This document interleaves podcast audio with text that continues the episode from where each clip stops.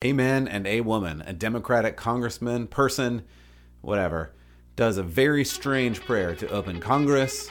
Thanks for tuning into Church Public. Let's get started.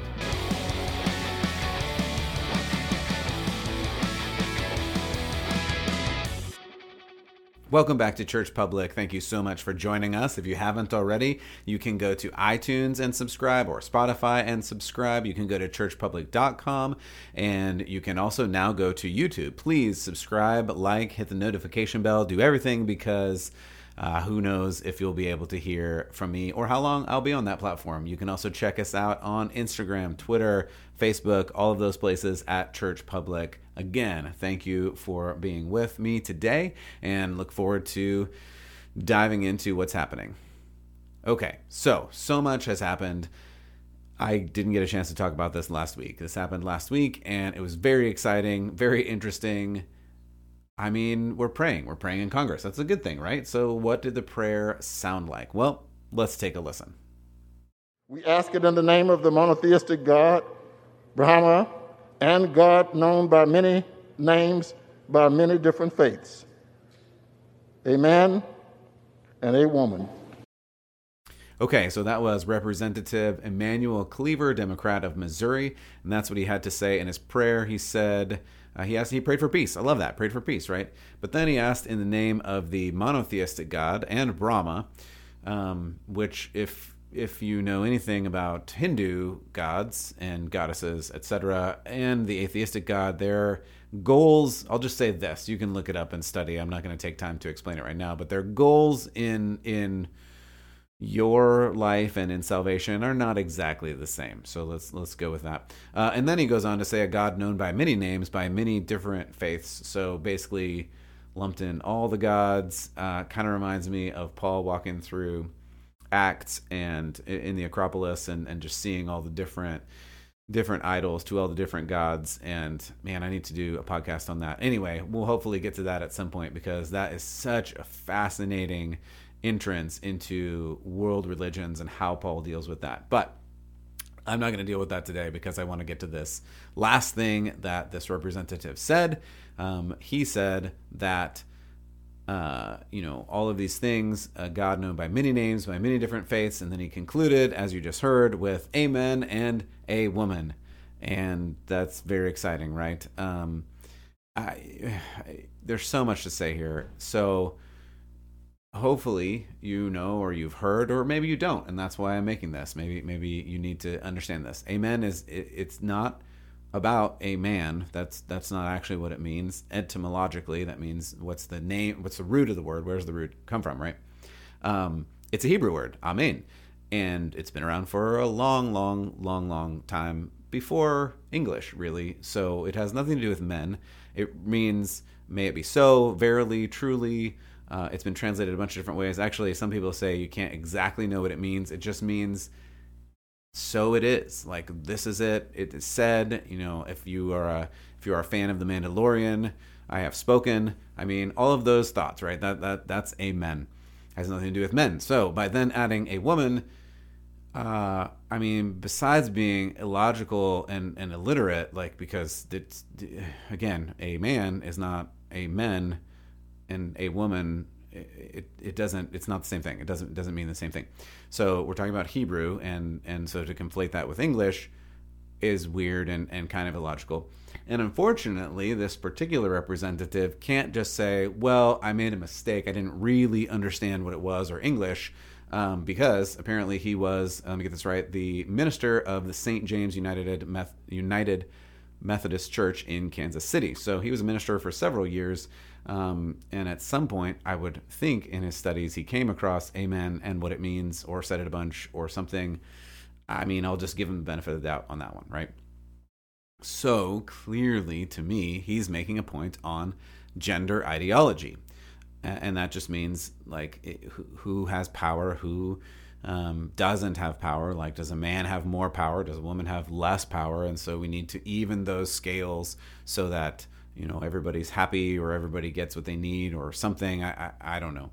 I, I, can't say what he meant. Um, I just know that it didn't make any sense, and and it's it's sad, but the, but really it's more serious because the goal here, as we've seen in many other places, especially this year, it's been going on for longer, but we've seen it escalate from you know 20 miles an hour to 100 miles an hour this last year. They're trying to redefine language, and that's really important because language is really important. Now, I admit I'm a language nerd. I'm a grammar nerd.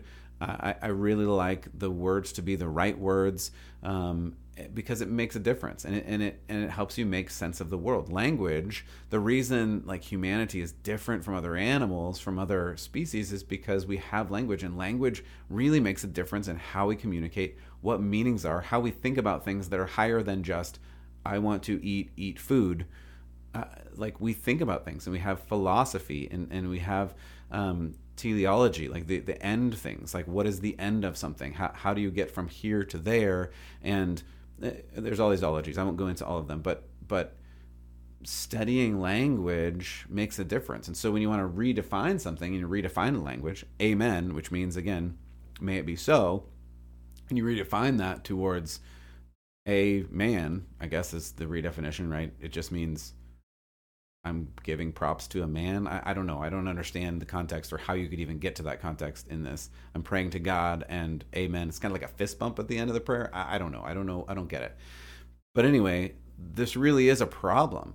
It's a problem of language because, and, and unfortunately, it if it wasn't such a problem, it'd be funny or ridiculous, right? It because it is amen and a woman. Like it's ridiculous. But but unfortunately, it's kind of sad too because it's very serious.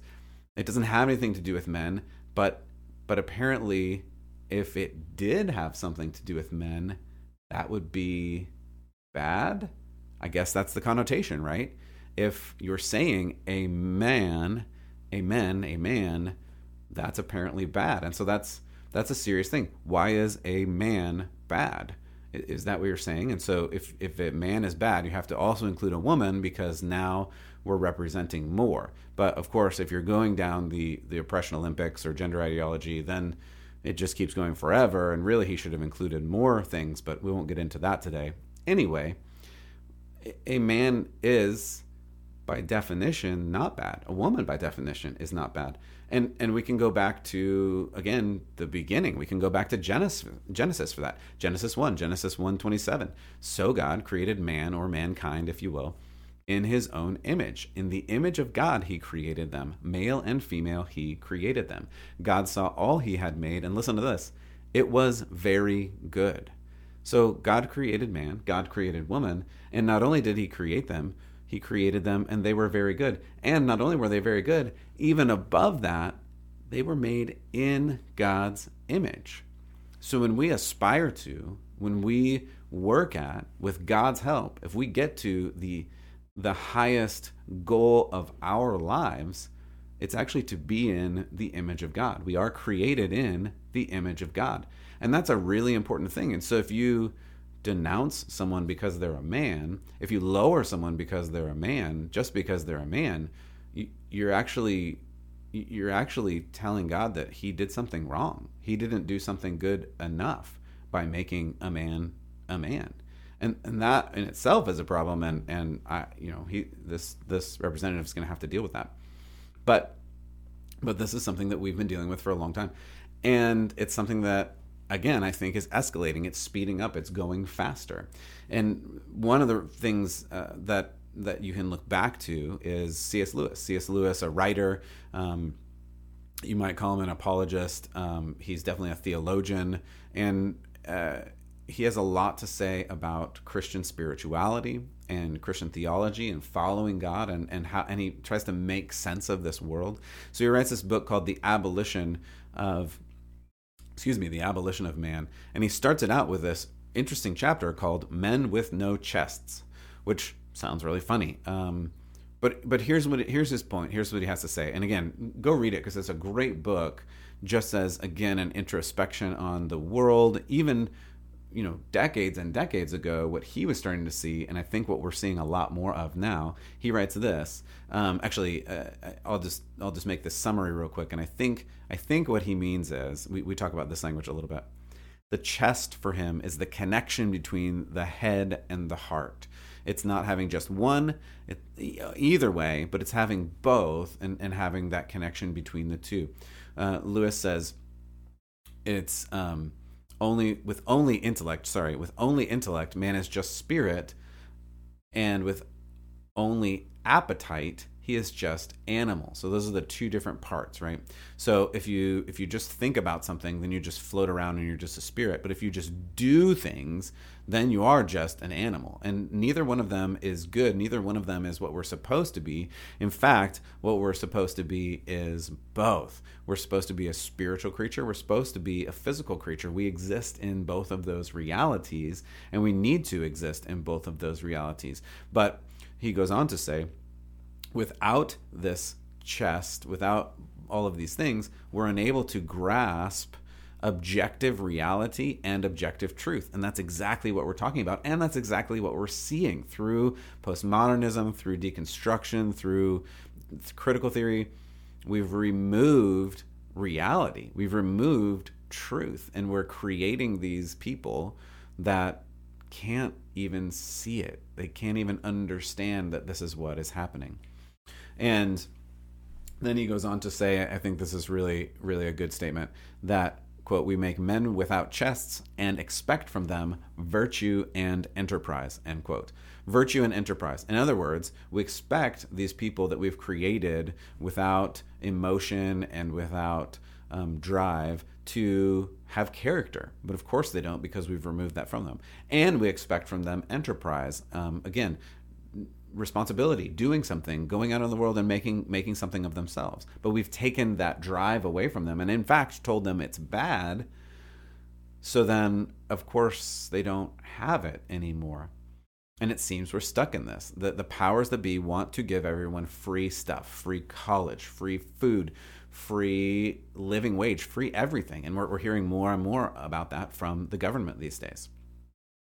And they expect nothing in return. In fact, there's even a detriment if you work hard and if you have a job and if you have a family or a husband or a spouse. Um, you actually, with the current government provisions, you get less if you have a husband or if you have a father in the scene this is just this is just true and and you see it in destroying the family and that's a problem and so it pushes men out of the picture in all sorts of communities and and we know from tons of statistics that it's really bad. It's really bad for kids to grow up without a father. It's and and I'm not saying that you know not having a mother isn't bad. I, that's bad too. But there's just a lot of statistics and a lot of programs that push men out of the picture. And without men, um, girls grow up with a with a bad view of their relationship to men, and we see that in a lot of different um, and gross industries.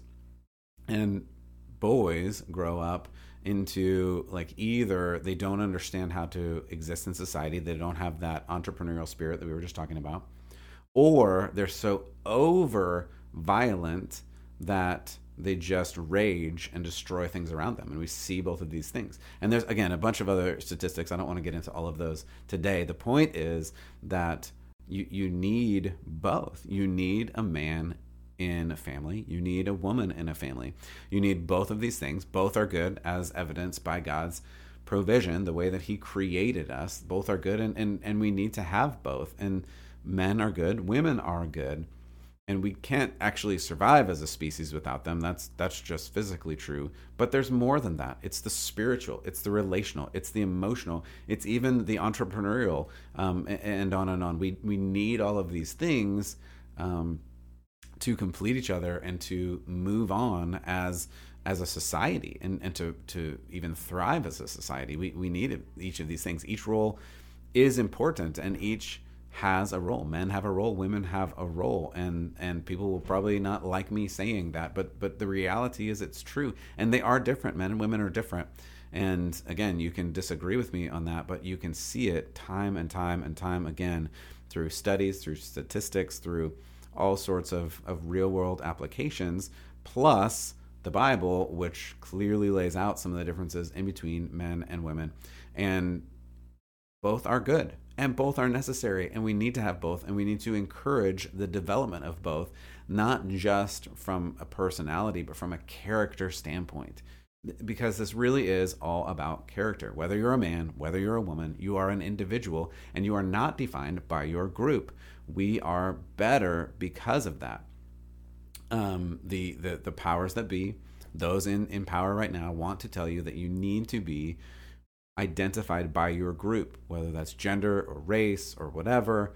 And that shouldn't be your first identity. If there is one identity you should have, it should be in Christ because we are all in Christ, um, especially when we follow after him. And again, we are made in the image of God, all of us. So even if you're not following Christ, you still are an amazing creation because God made you in his image. Now, I hope that you do follow Christ and I hope that you come to a personal relationship with him.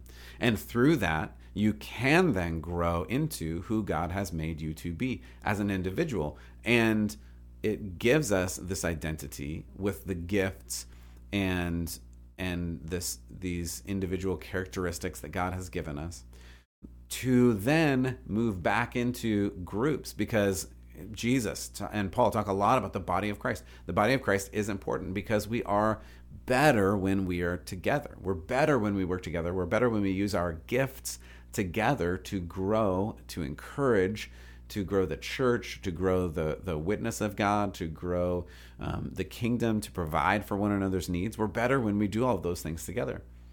And when we don't, we become isolated and alone and lonely. And you see that more and more and more. These groups that they're creating is not creating more connection. And you can see that through all of the rampant depression and the rampant isolation and the rampant even mental health things that are going on.